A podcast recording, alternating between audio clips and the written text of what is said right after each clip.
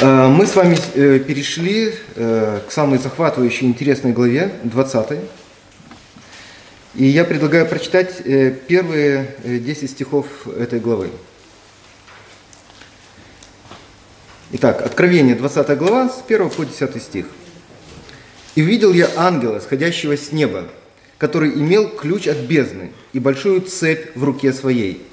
Он взял дракона, змея древнего, который есть дьявол и стана, и сковал его на тысячу лет, и низверг его в бездну, и заключил его, и положил над ним печать, дабы не прельщал уже народы, доколе не окончится тысяча лет. После же этого ему должно быть освобожденным на малое время. И увидел я престолы и сидящих на них, которым дано было судить, и души обезглавленных за свидетельство Иисуса и за Слово Божие, которые не поклонились зверю, не образу его, и не приняли начертание на чело свое и на, на руку свою – они ожили и царствовали со Христом тысячу лет. Прочие же из умерших не ожили, доколе не окончится тысяча лет. Это первое воскресенье. Блажен и свят, имеющий участие в воскресении первом. Над ним смерть вторая не имеет власти, но они будут священниками Бога и Христа и будут царствовать с ним тысячу лет. Когда же окончится тысяча лет, стана будет освобожден из темницы своей и выйдет обольщать народы – находящиеся на четырех углах земли, Гога и Магога, и собирать их на брань. Число их, как песок морской. И вышли на широту земли, и окружили стан святых и город возлюбленный. И не спал огонь с неба от Бога и пожрал их. А дьявол, прельчавший их, ввержен в озеро огненное и серное, где зверь и лжепророк, и будут мучиться день и ночь во веки веков. Начиная с четвертой главы Откровения, э, мы э, шли по этой книге просто семимильными э, шагами. Последние несколько глав, начиная где-то с 16 я мчался просто как безумный Макс. Мы глотали огромные куски текста для того, чтобы у нас сложилась такая общая цельная картина, чтобы нам не запутаться и не потеряться в деталях. И у меня есть э, даже оправдание, почему я так делал, почему я мог так делать. Э, например, Синклер э, Фергюсон, уже хорошо известный нам а, английский проповедник и богослов, он тоже сказал серию проповедей по откровению, и иногда в одной проповеди он охватывал даже две главы. Если вы помните, я ограничивался проповедью по одной главе, но он иногда, иногда проповедовал даже по двум главам, и уложил всю книгу Откровения в 24 проповеди. А это моя проповедь 25 и это еще не конец. Поэтому я еще не так быстро шел, как некоторые специалисты. Но теперь мы сбавим темп. Теперь мы сбавим темп. Мы сейчас почти что остановимся. И вот почему? По двум причинам. Во-первых, нам все-таки нужно осмыслить и переварить вот те главы, которые мы так быстро проходили до этого – это первая причина. Вторая причина, почему нам нужна остановка, потому что вот 20 глава больше любой другой главы э, в, в Откровении, и, возможно, даже в Новом и Завете, и Ветхом Завете вызывает спор, больше, чем любая другая. И поэтому она требует более тщательного и детального, такого неспешного анализа, анализа со всеми подробностями, которые мы только можем раскопать. В чем же проблема? В чем же проблема этой главы? Ее очень легко сформулировать. Многие исследователи э, Откровения э, считают, что глава 20 хронологически следует после главы 19. И получается такая картина. В конце 19 главы у нас э, некое такое глобальное сражение между Христом и его церковью и, и какими-то нечестивыми людьми, нечестивой армией. Потом приходит Христос – и в начале 20 главы, после второго пришествия Христа, устанавливается тысячелетнее э, царство, в конце которого э, стана опять выпущена некоторое время, и там опять повторное сражение. Еще раз происходит еще одно сражение, и потом последний суд, э, и Новый Иерусалим и так далее. А, так вот, у меня сегодня только лишь одна задача. Вот я буду говорить много всяких вещей, запутанных, непонятных, но все они будут сводиться к одной мысли, поэтому это поможет нам с вами не потеряться. Я хочу показать, что глава 20 не является хронологическим продолжением главы 19. Что она, 20 глава охватывает все тот же самый период от первого до второго пришествия Христа, и что о буквальном тысячелетнем царстве э, после второго пришествия Христа здесь э, не говорится. Как я собираюсь показать, что 20 глава не следует хронологически после 19? Как я собираюсь это показать? Тремя способами. Тремя способами. Во-первых, мы, и мне кажется, вот это будет самое интересное, остальное можно ну, спать, наверное. Но вот в начале, мне кажется, будет интересно. Мы рассмотрим, как в целом построены главы с 12 по 21. То есть мы посмотрим вот на эту общую картину, которую мы так долго и упорно рисовали, с 12 по 21, общая картина. Потом мы поговорим о Езекииле 38-39 главе и увидим, что в этих главах э, описывается одно и то же сражение дважды. То есть повторяется описание одного и того же сражения. И это имеет непосредственное отношение э, к 20 главе Откровения. И в-третьих, мы присмотримся к деталям первых трех стихов 20 главы Откровения. Э, вот видел я ангела и так далее. То есть мы с вами не сможем рассмотреть сегодня э, подробно все-все-все в этих 10 стихах, но в конце первые три стиха рассмотрим более подробно. Итак, еще раз, три части Три удара я хочу нанести по этой идее, что 20 э, глава следует хронологически после 19. Композиция второй части Откровения с 12 по 21 главу, повторение, повторное описание одного и того же сражения у, у Езекииля 38-39 э, и детали первых трех стихов 20 главы. Итак, композиция. Так, что у нас на экране? Можно пока, можно даже не показывать. Или давай, ну, что там? Ага, ну хорошо. Э, чуть позже перейдем к следующему слайду. Значит, давайте мы вспомним, что начиная с 12 главы Откровения, Иоанн начинает вводить в свое повествование отрицательных персонажей. И их вот несколько. В 12 главе у нас появляется дракон, он же стана, он же дьявол. В следующей главе, в 13, у нас появляются два зверя. Один выходит из э, земли, другой э, выходит из моря. И нужно сразу сказать, что э, позже вот этот второй зверь, выходящий из моря, он называется лжепророком. Поэтому значит, вторая пара отрицательных персонажей у Иоанна – это зверь и лжепророк. И потом в 17, 17 главе появляется великая блудница или Вавилон. Как они связаны между собой? Как все вот эти отрицательные персонажи связаны между собой? Ну, дракон или стена, понятно, это главный источник зла. И он действует посредством зверя, лжепророка и великой блудницы Вавилона. Мы говорили с вами, что вот этот зверь – это римская империя, это ее политическая Э, власть э, Рима или любой другой нечестивой империи. Я буду говорить про Рим, но мы понимаем, что идет речь про любую э, нечестивую империю, которая гонит церковь. Итак, зверь – это вот такая, это насилие, насилие Римской империи. Лжепророк или второй зверь, который суетится перед первым зверем, он, это идеологическая система Рима. Он пытается убедить население Римской империи в том, что Э, нужно повиноваться Риму и поклоняться римскому императору.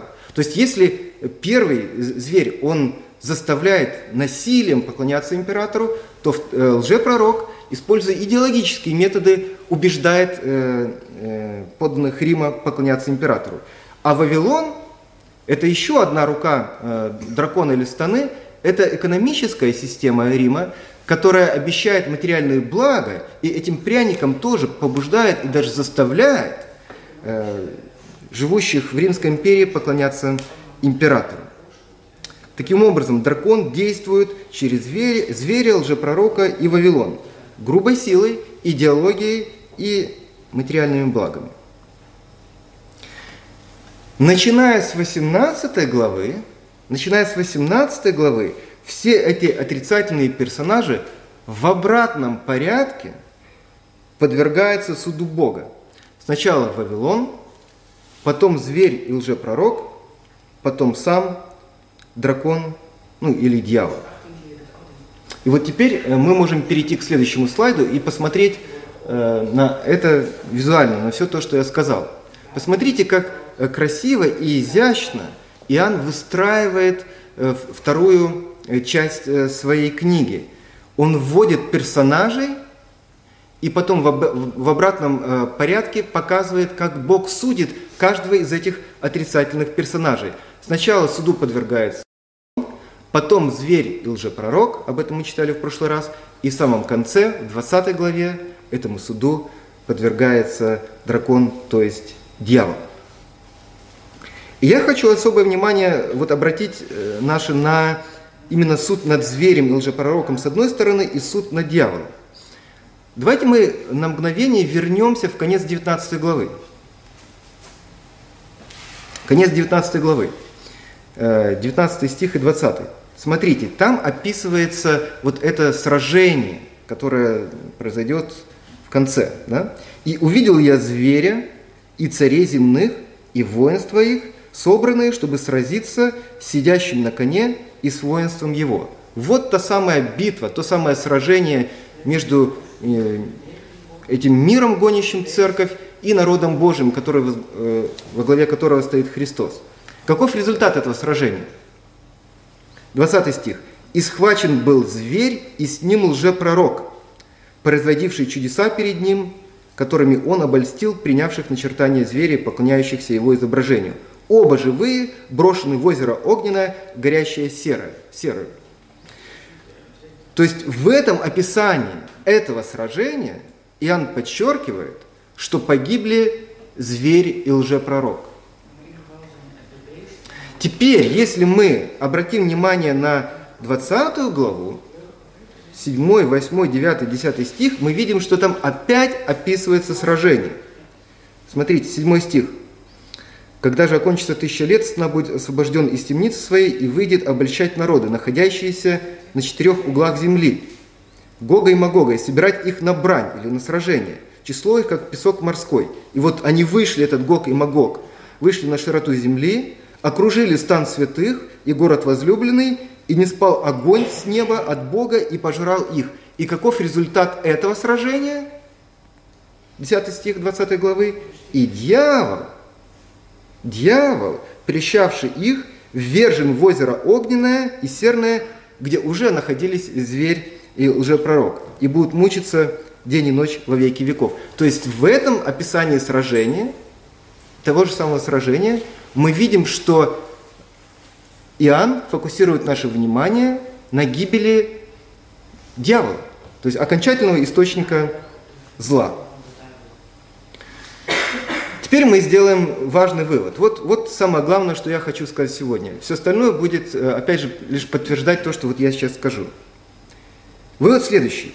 Смысл 20 главы в том, что вся история церкви – повторяется еще раз, описание истории церкви повторяется еще раз, чтобы подвести нас, читателей, к описанию гибели главного источника зла, то есть дракона или дьявола.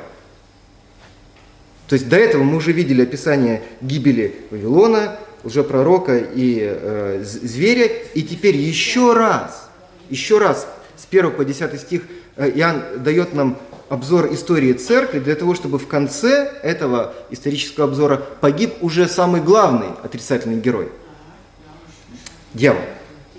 Таким образом, 20 глава не продолжает 19 главу хронологически, а охватывает тот же самый исторический период, что и в 19 главе, но уже с фокусом на гибели дракона дьявола. Мне кажется, это должно быть теперь понятно. Теперь перейдем ко второй части наших рассуждений.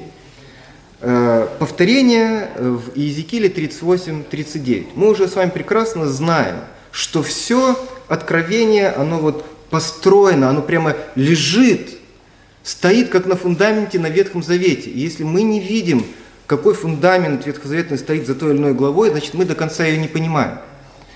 Так вот, за 19 и 20 главой стоит как минимум Иезекииль 38-39, хотя и другие тексты тоже. Но здесь они э, во главе. И мы почитаем сейчас выборочно э, эти главы, 38 и 39 Иезекииля, и мы увидим, мы, мы увидим, что там, точно так же, как у Иоанна, повторяется описание одного и того же э, сражения. И это подтвердит наш вывод, что вот в конце 19 главы и в середине 20 главы это не два разных сражения, которое одно произойдет до тысячелетнего царства, а другое после тысячелетнего царства. Это одно и то же сражение. Потому что эти главы построены на Иезекииле. И прежде чем мы обратимся к Иезекиилю, я хочу сказать э, вот что. Что в целом это характерно для Ветхого Завета, повторение. Повторение описания одних и тех же событий под другим углом зрения. Возьмите вот даже самые первые главы э, Бытия. Первая глава Бытия – это что? Это описание творения от начала до конца, да? вплоть до створения человека, все шесть дней. А вторая глава – это описание какого-то другого человека? Или это описание того же самого человека, который был створен уже в первой главе? Ну, это риторический вопрос. И это стандарт, такой стандартный литературный э, прием в ветхозаветной литературе. Так вот, э, Иезекииль 38-39. Тут вам придется потерпеть, потому что ну, просто придется перечитать несколько стихов. Не все эти главы, но несколько стихов придется э, перечитать. 38 глава. Здесь идет речь э, о том, что э, Бог призывает Гога и Магога, или Гога из земли Магог, напасть на Израиль, а потом осуждает Гога. Смотрите, 38 глава, 1-2 стих. «И было ко мне слово Господне, Сын человеческий, обрати лицо твое к Гогу, земле Магог, князю Роша, Мишеха и Фувала, и изреки на него пророчество. Пропускаем седьмой стих. Что Бог говорит Гогу? «Готовься и снаряжайся, ты и все полчища твои, собравшиеся к тебе, и будь им вождем. После многих дней ты понадобишься, в последние годы ты придешь в землю, избавленную от меча, собранную из многих народов, на горы Израиля, которые были в постоянном запустении, но, но теперь жители ее будут возвращены из народов, и все они будут жить безопасно. И поднимешься, как буря, пойдешь, как туча, чтобы покрыть землю, ты и все полчища твои, и многие народ с тобой. Понятно, да? Понятно, о чем идет речь. Что Бог призывает в очередной раз некий э, языческий народ, чтобы он напал на Израиль. А теперь 21 стих, 22. По всем городам моим призову меч против него. И идет речь о, о Гоге. Говорит Господь Бог, меч каждого человека будет против брата его, и буду судиться с ним моровую язву и кровопролитием, и пролью на него, и на полки его, и на многие народы, которые с ним, все потопляющий дождь, и каменный град, огонь и серу.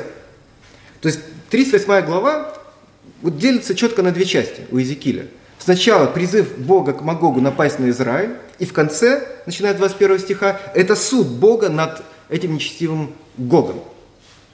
Смешное, конечно, у него имя, но ничего не поделаешь. 39 глава. Мы видим абсолютно то, то же самое. Первый стих. «Ты же, Сын Человеческий, изреки пророчество на Гога и скажи, так говорит Господь Бог, вот я на тебя, Гог, князь Роша, Мишеха и Фувала, и поверну тебя, и поведу тебя, и выведу тебя от краев севера, и приведу тебя на горы Израилевы. Ну, идет речь о том, что, о, о том же самом повелении Бога.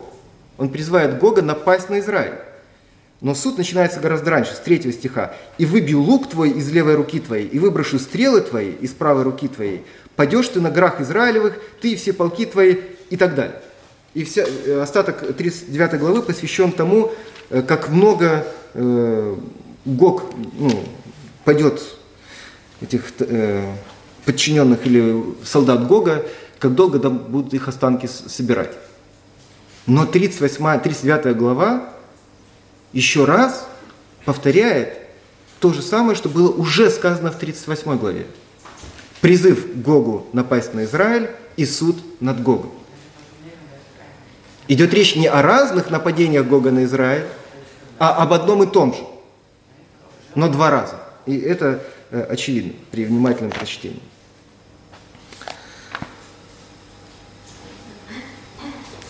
И поскольку мы знаем, поскольку мы знаем, что Иоанн вот в 19 и 20 главе опирается именно на эти главы э, Изекииля, ну, он как минимум упоминает Гога и Магога в 27, да, 20, 20 главе 7 стихе, он говорит, э, находящиеся на четырех углах земли народы, Гог, Магог собрались э, на брань. Он явно отсылает нас э, к 38-39 главе э. И это причем не единственная связь, их там целая серия этих вот, э, ну, аллюзий, отсылок на эти две главы Иезекииля. Просто не будем сейчас о них говорить, нет на это времени. Так вот, поскольку э, есть эта связь, и э, Иоанн ну, явным образом строит свои главы на Иезекииле, и у Иезекииля есть опис... повторное описание одного и того же сражения, то, когда мы видим у Иоанна описание сражения в 19 и 20 главе, то мы не можем сделать другого вывода, кроме того, что это описание одного и того же сражения, но опять же с разным фокусом в 19 главе результат э, сражения, гибель зверя и лжепророка, в 20 главе гибель дьявола. Ну и смотрите, какой э, забавный э, вывод у нас э, получается. Я начал с того, что некоторые исследователи считают, что 20 глава хронологически следует за 19. Э, ну, как я уже сказал, вообще сложно в откровении какую-то хронологию выстраивать.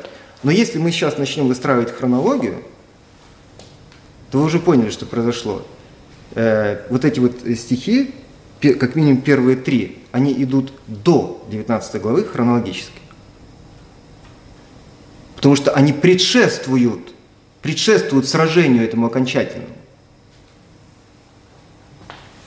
Правильно? Если в, седьмой, э, в седьмом стихе 20 главы описывается то же самое сражение, что и в 19-20 стихе 19 главы, а первые три стиха э, Откровения 20 главы следуют до этого сражения, соответственно, сначала идет начало 20 главы, а потом конец 19. Теперь я хочу обратить внимание э, и третий шаг сделать. Э, давай посмотрим, что там дальше у нас на слайдах. Ага, ну вот э, жалко, что не было этого э, слайда, ну все пропустили, кто-то спал. Следующий. Давайте мы перейдем э, к заключительной части. Э, мы присмотримся к деталям э, первых трех стихов Откровения, 20 главы Откровения.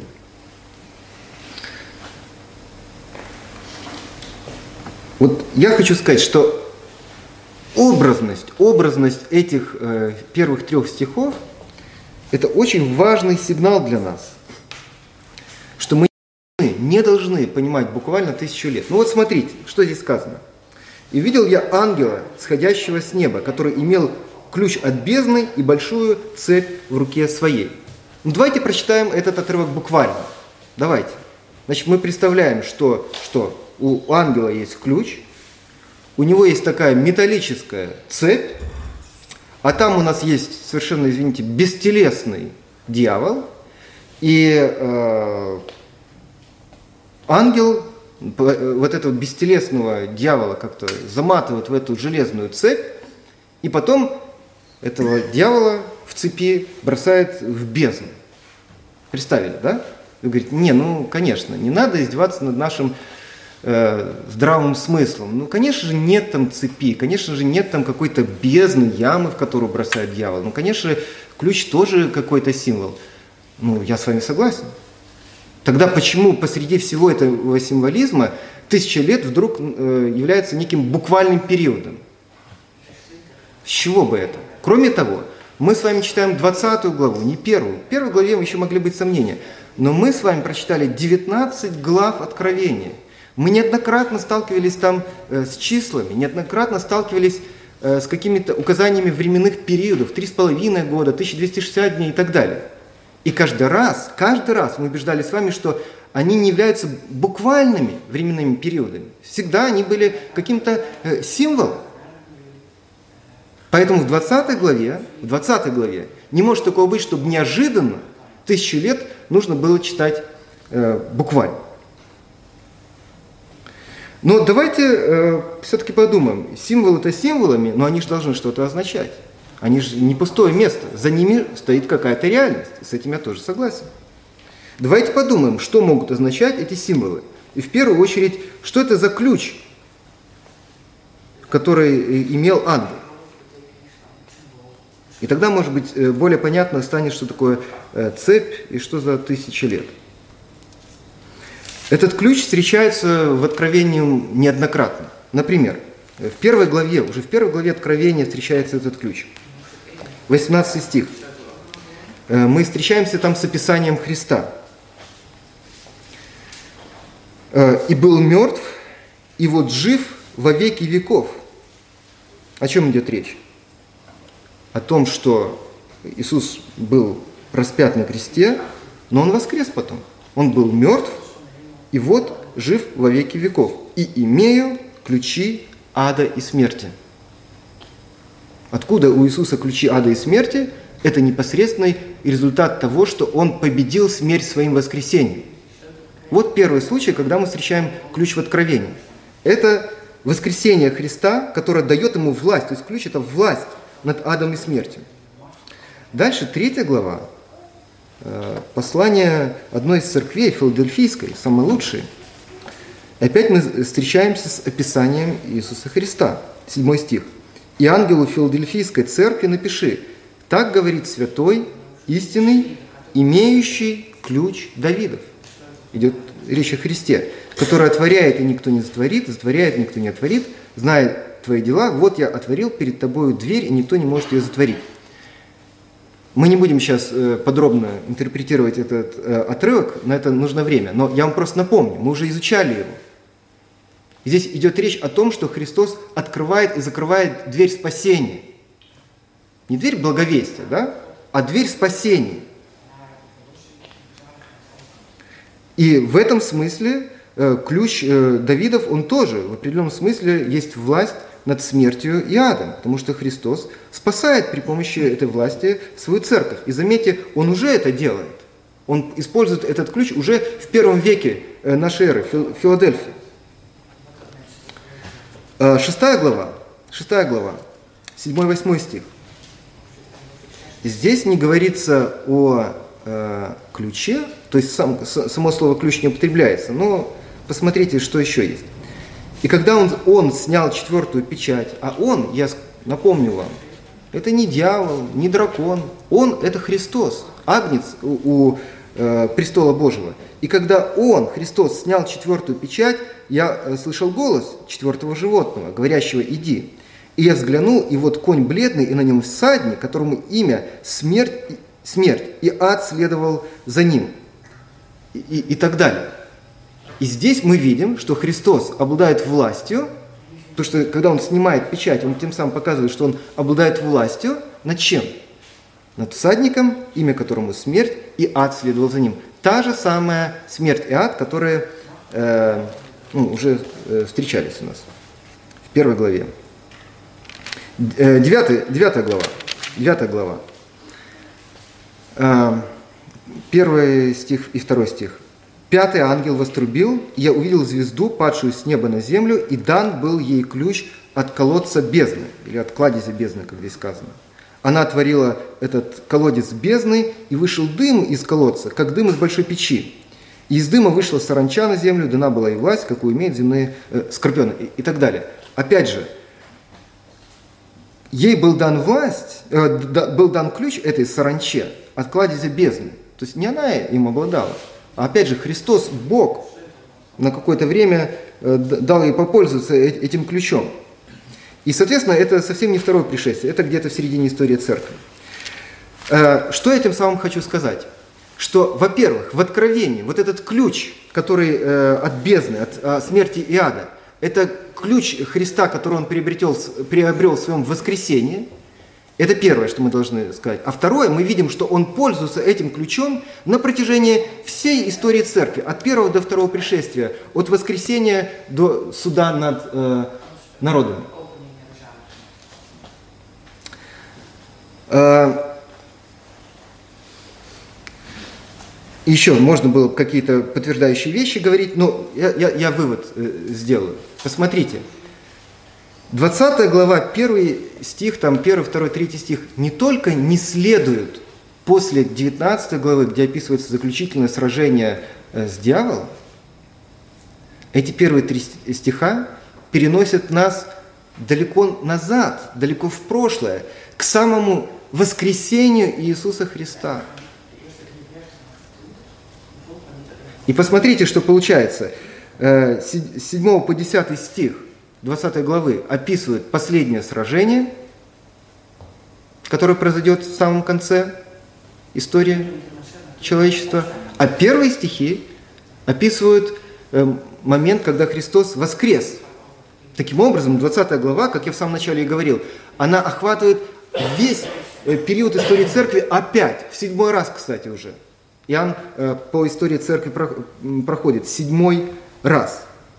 Для того, чтобы показать нам окончательный суд Бога над злом. Поэтому, поэтому тысяча лет – это некое буквальное земное царство, которое Христос установит после своего второго пришествия.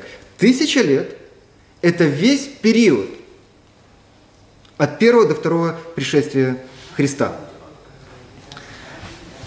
И, конечно, у нас еще остается вопрос, э, разве скован стена и, и другие вопросы, но мы оставим их на следующий раз, потому что я думаю, на сегодня уже достаточно информации. И в заключение я хочу сказать вот что. Что нам не нужно с вами ждать тысячелетнего царства в будущем, когда наконец-то что-то там у нас э, поправится и Христос будет нашим царем. Это тысячелетнее царство уже наступило со смертью и воскресением Христа. Мы уже с вами живем в этом тысячелетнем царстве, сегодня и сейчас. И, и как может быть иначе? Вот как может быть иначе? Если бы Христос не царствовал уже сейчас, если бы мы не царствовали вместе с Христом уже сегодня – то разве могла бы церковь выстоять против врат ада на протяжении всех этих долгих сотен лет, двух тысяч лет? Уже давно бы, давно бы врата ада нас одолели. Но церковь устояла до сих пор против ада и устоит до самого конца именно потому, что Христос уже царствует сейчас, и мы царствуем вместе с Ним. Аминь.